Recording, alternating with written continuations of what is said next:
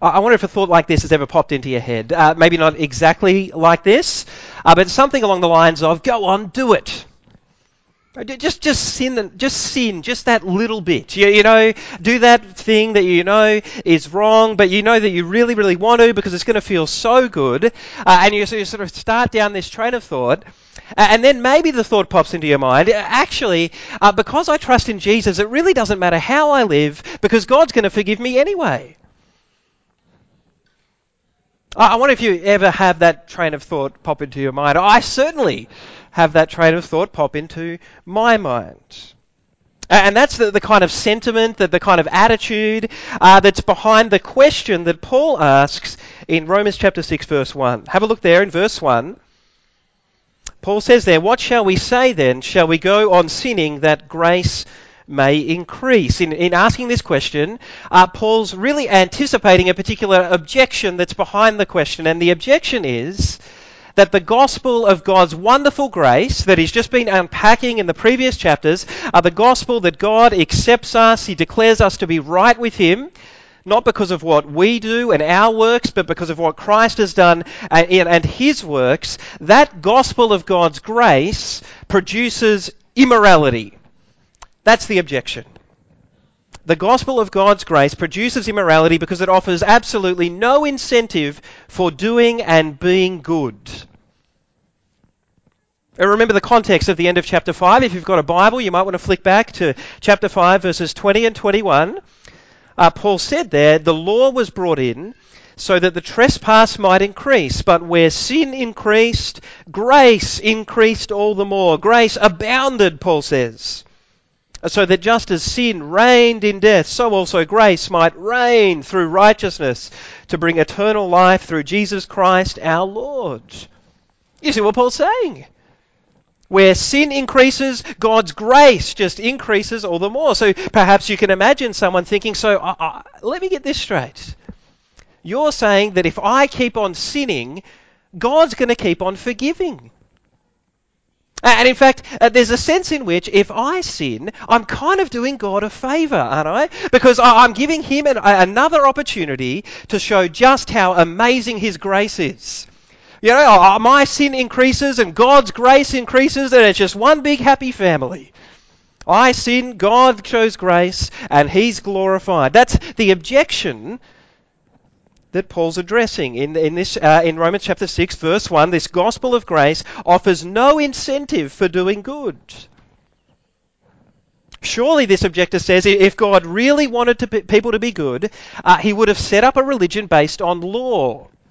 He would have said, here's a particular standard, here's a set of rules that you have to obey. Uh, and if you obey them, then maybe I'll accept you.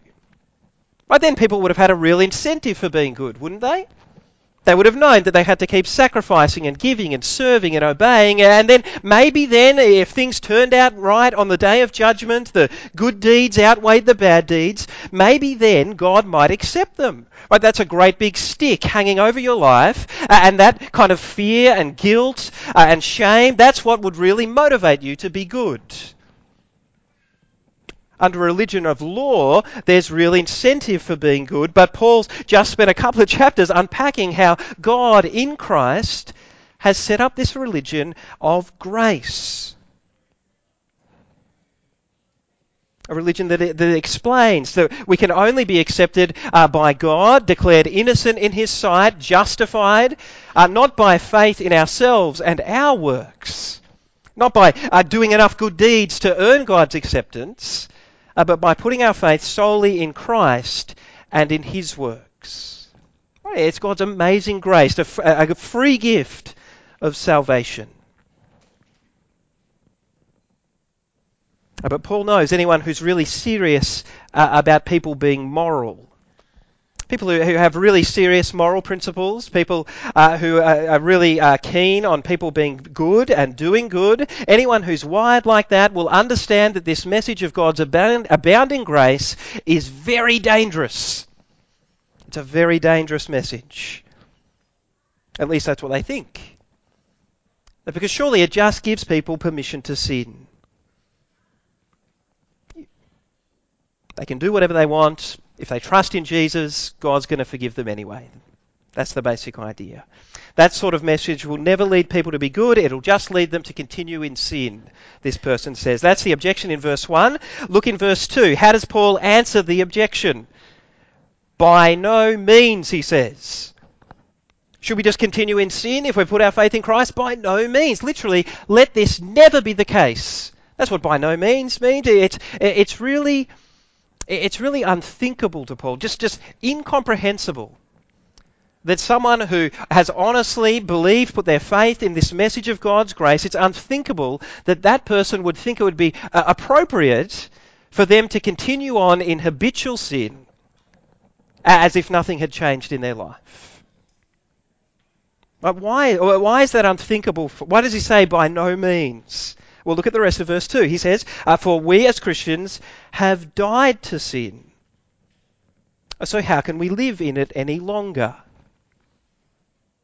What does Paul mean when he says Christians have died to sin? Well, it's good of Paul. That's what he goes on to explain in verses 3 to 11. Have a look there in verse 3. Or, or don't you know that all of us who were baptized into Christ Jesus were baptized into his death?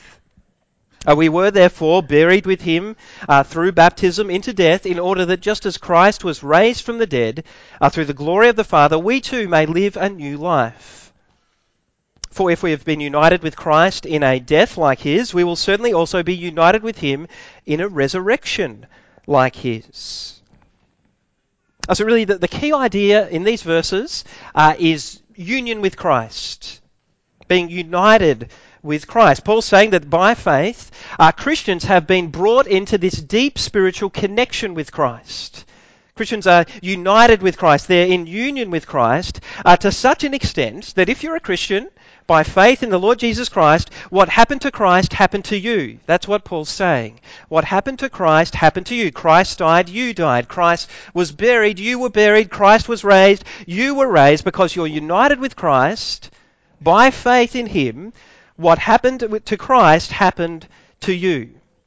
That's the basic idea he's going. So, uh, and he's, uh, the implication of that being united with Christ by faith, Paul says, your old life is dead.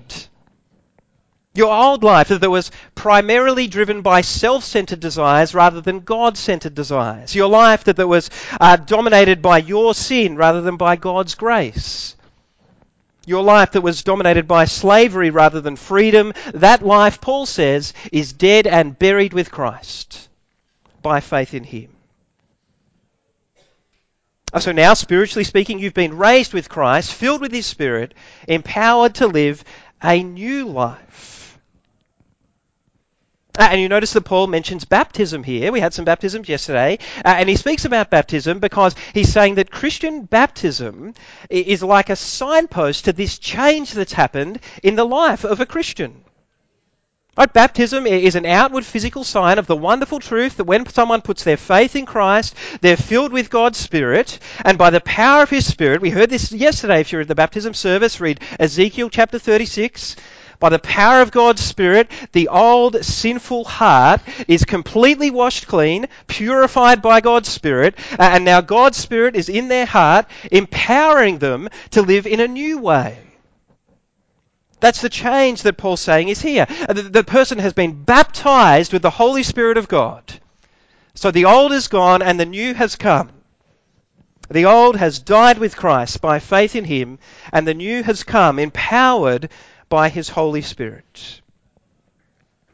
So if you're united with Christ by faith, you're, you're in Christ. That's the, the dominant New Testament way for speaking about what it means to be a Christian. The word Christian uh, occurs maybe two or three times in the New Testament, but this idea of being in Christ, being in union with Christ, it, it dominates the New Testament. By faith in Him, you're in Him, you're united with Him, so what happened to Christ happened to you. Now, some of you have seen this uh, illustration before uh, of a letter and an envelope. Right, I'm going to keep kind of going on about it and, until I see some of you guys start uh, start using it in, in how you teach and explain the idea of being in Christ. So if you want me to stop using this illustration, uh, just you know start using it in your Bible study. But uh, so the idea is right because the letter is in the envelope. We all know that what happens to the envelope happens to the letter. That's how it works, isn't it? If we post the envelope, we post the letter. If you drop the envelope, you drop the letter. If you step on the envelope, you step on the letter. If I crush the envelope, I crush the letter. Because the letter is in the envelope, what happens to the envelope happens to the letter. And that's what, that's what the New Testament says uh, about those who are in Christ. Because you are in Christ, you are united with Christ, what happened to Christ happens to you. Christ died, you died, Paul says. Christ was buried, you were buried. Christ was raised, you were raised. You see the implication of this. By no means, it's just unthinkable for Paul that someone who is in Christ and has had this dramatic spiritual transformation happen in their life, how could a person like that continue on in habitual sin as if absolutely nothing has happened? In Christ, Paul says, you died to sin. But that does raise a question. What exactly does Paul mean when he says Christians have died to sin? Oh, well, look in verse 6.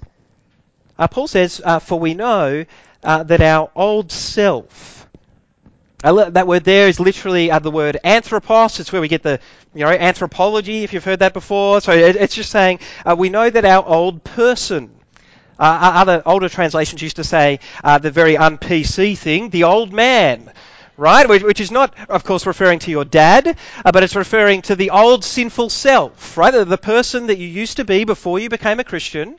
And Paul says that this old person, this old self, uh, look, uh, in the rest of the, uh, for we know that our old self was crucified with Christ, so that, like, with the result that the body ruled by sin might be done away with. Well, you see, in verse 6, Paul's reinforcing what he's just said in verses 3 to 5. The old you that was controlled uh, and ruled by sin, that you is, it was crucified with Christ. That you has been done away with in Christ. So how can you keep living? Paul says, as if you're still ruled by sin. That you is uh, that you died with Christ. But in what sense did it die? Could still be tricky, isn't it? Uh, well, I, I, think there's. Uh, uh, what does Paul mean when he when he says Christians have died to sin? There's at least three things that he doesn't mean, and it's really important to get these things. So the first thing he doesn't mean uh, is that Christians are never tempted. So some people kind of have this kind of uh, slightly quirky logic. They're, they're, like, well, my old self, uh, the sinful self, died with Christ, it's buried with Christ. Uh, so really, I, I, can never really be tempted because how's Satan going to tempt a corpse? Like it's unresponsive, it's dead and buried with Christ. Therefore, the logic says uh, Christians can never be tempted. Uh, but that's not really what the Bible teaches uh, about the, old, uh, the sinful uh, flesh. So, uh, Galatians 5, for example, uh, Paul himself again is teaching, and he talks about the ongoing struggle in the life of a Christian between the old self, the sinful flesh, and the spirit. 1 Peter 2 talks about sinful desires that still wage war against our souls. Uh, so Paul is not saying here uh, that uh, when he says Christians have died to sin, he's not saying that Christians can't be tempted. Uh, and equally, he's not saying that Christians can't sin. You know, I died to sin and therefore uh, I've reached this state of sinless perfection. By the power of God's Spirit, oh, I just go on living in His ways every moment of every day. Uh, from time to time, you might come across someone who claims to have reached a state of sinless perfection. Maybe even a movement of people. There, there are some uh, kind of wacky kind of cults of Christianity. Uh, um, the British pre- uh, preacher Charles Spurgeon uh, once was having lunch uh, with a Christian leader who was kind of relating how God and His grace had brought him to this wonderful state of sinless perfection. Uh, and Spurgeon was kind of you know, wriggling in his seat and feeling quite frustrated by this and thinking, oh, this is a lot of rubbish. Uh, and so, as the story goes, he, he, picked up a water jar that was on the table uh, and just chucked it over this guy's head. And of course, you can imagine that the, the, kind of uh, profanities or, you know, like cursing kind of started coming out of the guy's mouth. And Spurgeon said, It's good to know that the old man uh, wasn't actually dead but just asleep uh, and needed to be woken up, you see. But when Paul says Christians have died to sin, he's not saying that we can't sin. He's not saying it's impossible for Christians to sin. So he's not saying we can't be tempted. He's not saying we can't sin. And third, uh, he's not talking about a, a, gradual process, you know, something that, that we've got to aim for. You, you might know there are parts of the New Testament that speak about the need for Christians to put sin to death, to crucify the flesh. Right? Galatians 5, I mentioned it before, uh, does talk about that, but that's not what Paul's talking about here, is it? He's talking about a definitive, once off event when Christians, by faith in Christ, have died to sin. This is a one off event that leads to the ongoing process. So that's what Paul doesn't mean when he talks about Christians being uh, having died to sin. What does he mean? I think the key is at the end of verse 6 into verse 7. Look at the end of verse 6 into verse 7. For we know uh, Paul says that our old self was crucified with Christ uh, so that the body ruled by sin might be done away with. Uh, that, right, that, that's kind of a, a purpose, a purpose that in order that we should no longer be slaves to sin. Uh, because anyone who has died has been set free from sin. So, so when Paul says Christians have died to sin, he, he's saying they've died to sin uh, in the sense that we've been set free from the power of sin. We're no longer enslaved to sin, no longer imprisoned by sin. Uh, so if you uh, look at this uh, wonderful picture that Isabel's drawn from some scribbles that I uh, sent her uh, a snapshot of, uh, you've got this you've got this person who's enslaved by sin. You see, sin clearly that's sin up there because he's got an arrow saying he's sin. Right, the, the person is imprisoned by sin, enslaved by sin. A sin is their master, as it were. And of course, this is a picture of sinful humanity apart from Christ. We read about this in, in Romans chapter 1, verse 18 to 3, verse 20. Uh, sinful humanity uh, wasn't just doing sinful things, Paul said, uh, but sinful humanity was enslaved to sin, under the power, the reign of sin, the rule of sin. And some of you here, you say, well, I'm not a Christian, and I would say I'm not enslaved to anything certainly not enslaved to some cartoon figure of sin. You know, I'm, I'm free. In fact, I'm free to be as good as I want. I just have to be more disciplined. Just have to pull my socks up and try a bit harder. And that's what lots of people think. I So why don't you just do that? Just do that tomorrow. Just wake up tomorrow and decide to be good. Decide to be good, uh, not just when everything's going well, but uh, when you've had a bad night and the kids haven't slept well and, and you're tired and irritable. Right? Decide to be good every moment of every day. Just do it. Because you're free, right? I think you'll soon discover that you're not as free to be good as you realize, as you thought.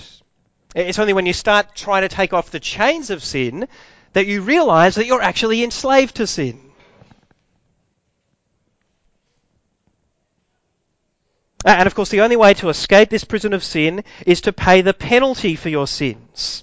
Oh, we heard that in the kids' talk. What's the penalty for sins? The penalty for sins is death. It's there at the top of the picture. Why is it death? Because if you choose to, uh, in your sin, uh, separate yourself from God, the source of all life, then the consequence of that is spiritual death now and physical death later.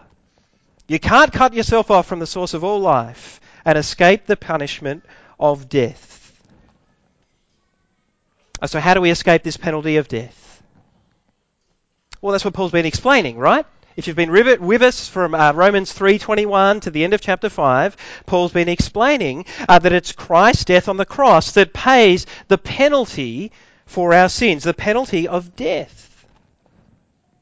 So that if you're united with Christ by faith, God declares that Christ's death is your death.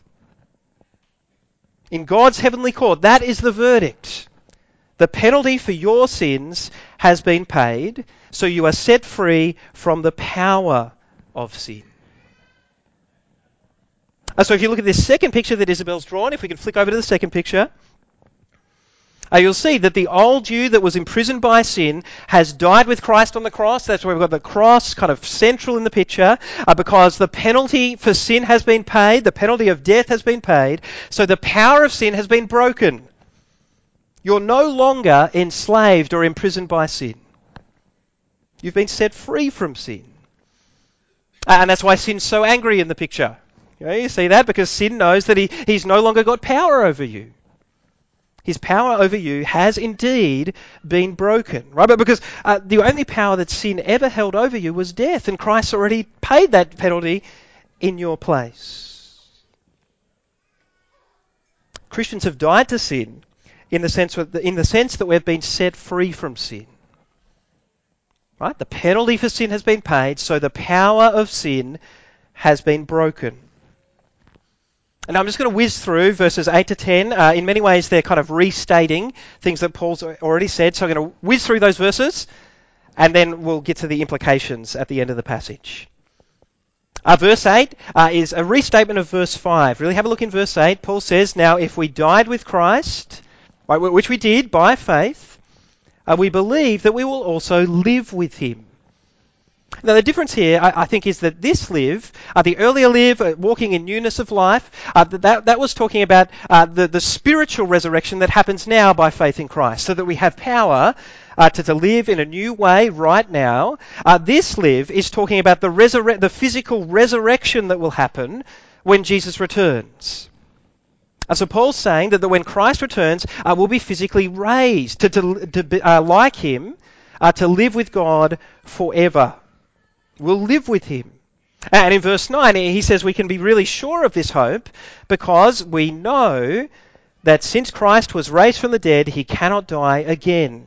Like Christ was raised from the dead, you know, in the Gospels you read uh, Lazarus was raised from the dead. Wonderful miracle. But he died again, right? But Christ was raised from the dead to never die again.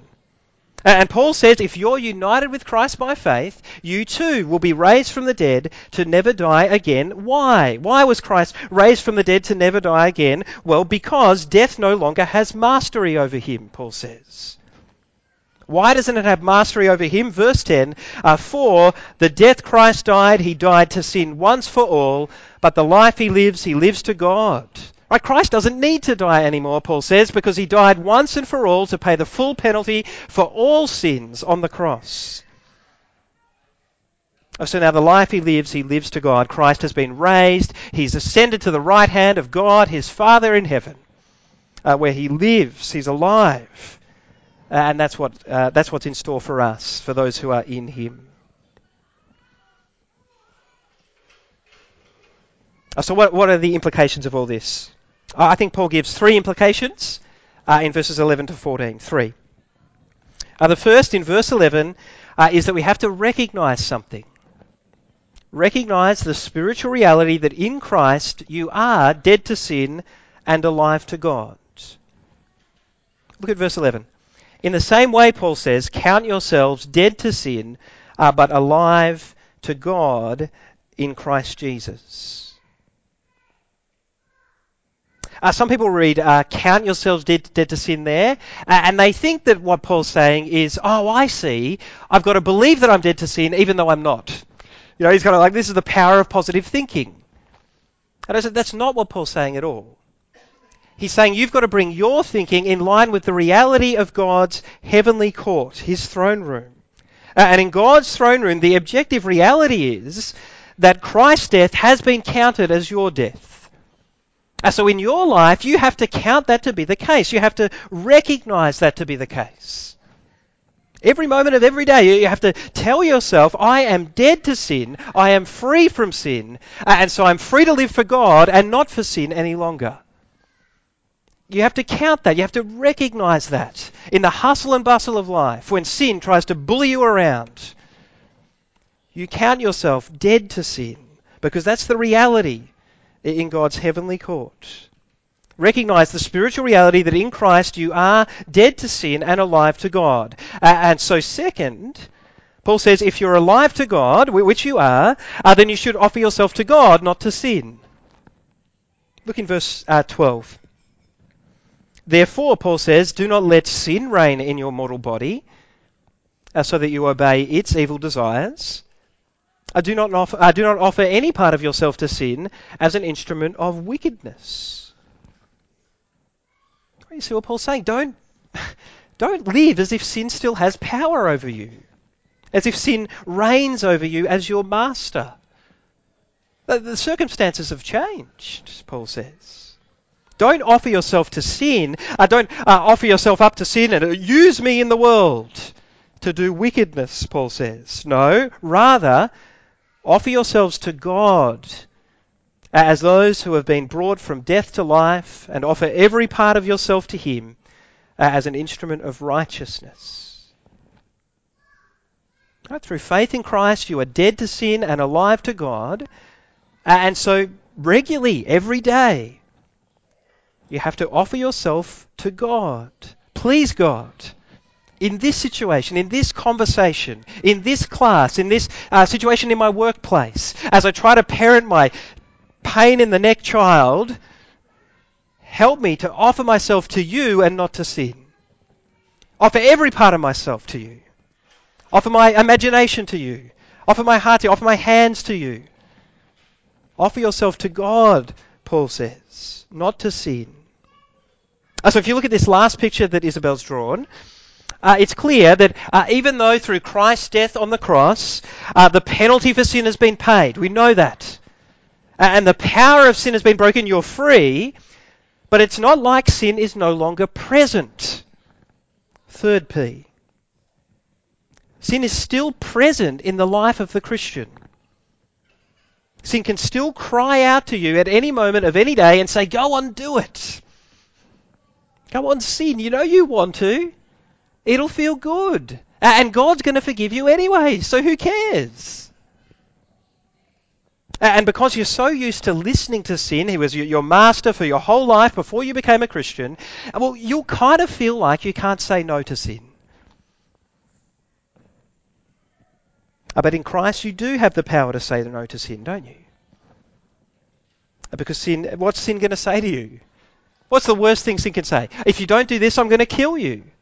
You say, well, what get, you know, who cares? In Christ, I already died.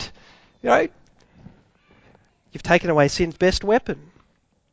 Sin ha- holds no power over you. So you can say, oh, I won't listen to you anymore. I refuse to continue in sin. We can take that picture down. Uh, a British uh, Bible teacher named Christopher Ash uh, has, a, a, a, I think, a helpful picture of what it what it looks like when Christians uh, continue in sin. Uh, the picture is of a, uh, a magnificent kind of wedge-tailed eagle. If you can imagine a, massive wedge-tailed eagle, and somehow someone's got hold of this wedge-tailed eagle and they've chained it to a post. And so this magnificent bird that's designed to spread its wings and soar up in the sky uh, just goes round and round this post endlessly. Uh, and people come to look at the bird. And it's just in misery. It just goes round and round the post. Then one day, a new owner comes along, and, it and this new owner decides to break the chains and set this eagle free. Uh, so the crowds are thinking, oh, this is marvelous. We're finally going to see the bird spread its wings and soar in the sky. But what does the eagle do? It keeps going round and round the post. Round and round the post. It's sad, isn't it? And that's what it's like when Christians continue in sin as if nothing's changed.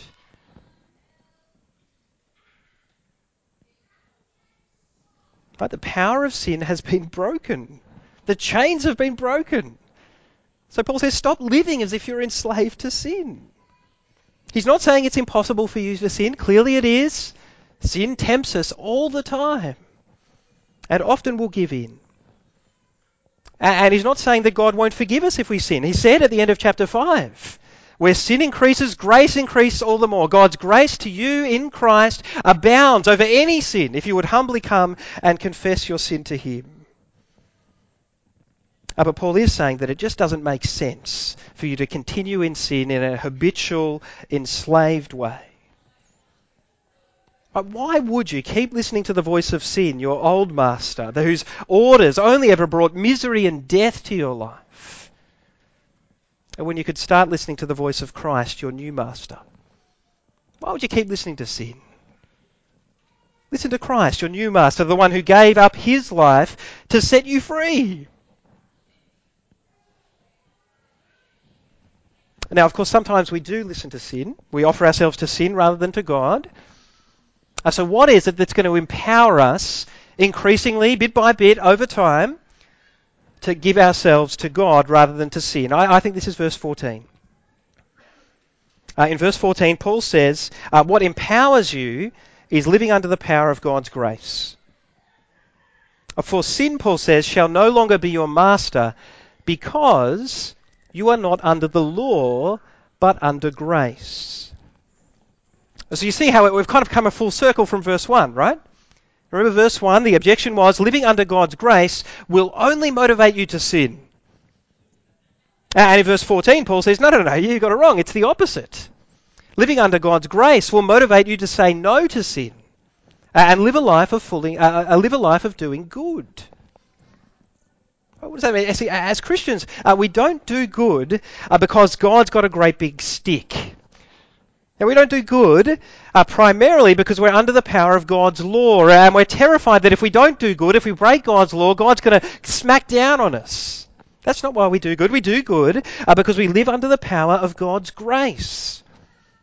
And so our doing good uh, is filled with joy and thanks because we know that Christ has already paid the full penalty for all of our breaking of God's law. The penalty for sin has been paid, the power of sin has been broken, and so we are free to do good. We're not motivated by guilt and fear and shame to do good because we've got a much more powerful motivation. The motivation uh, uh, of living under God's free and unconditional love, His grace. And some of you go, well, that's just soft. That's just soft.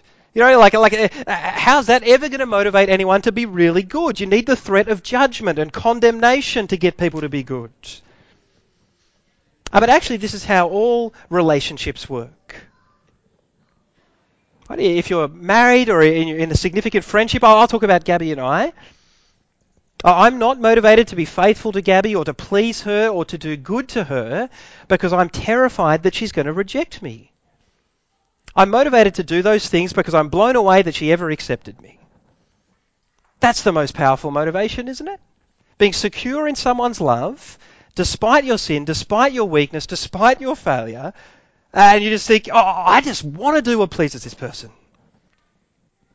So also with Christians not motivated to be faithful to God, to please Him, to say no to sin and yes to Him, because we're terrified that He's going to reject us. That's a religion based on law. And Paul says we're not under law anymore, we're under grace. We're motivated to do all those things, to, to do good and please God, because we're blown away that He ever accepted us by faith in Christ.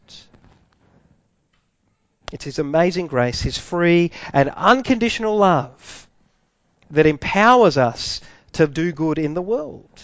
It's what Paul says in Titus 2. Read Titus 2. You know, he says it's God's grace that teaches us to say no to sin and to live good lives in the world. we don't have time to, to, fully unpack that, but, but in God's grace, what in God's grace, uh, He loved us, so we live lives of loving others. In God's grace, He blessed us, so we seek to bless others. In God's grace, He forgave us, so we seek to forgive others. He served us, so we seek to serve others. He's incredibly generous to us, so we seek to be generous to others. He does good to us, so we do good to others.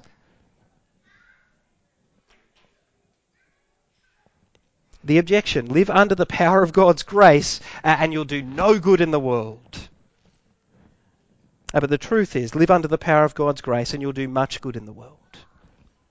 You'll be empowered by God's grace uh, to, to love Him uh, and to love your neighbours. Let's pray.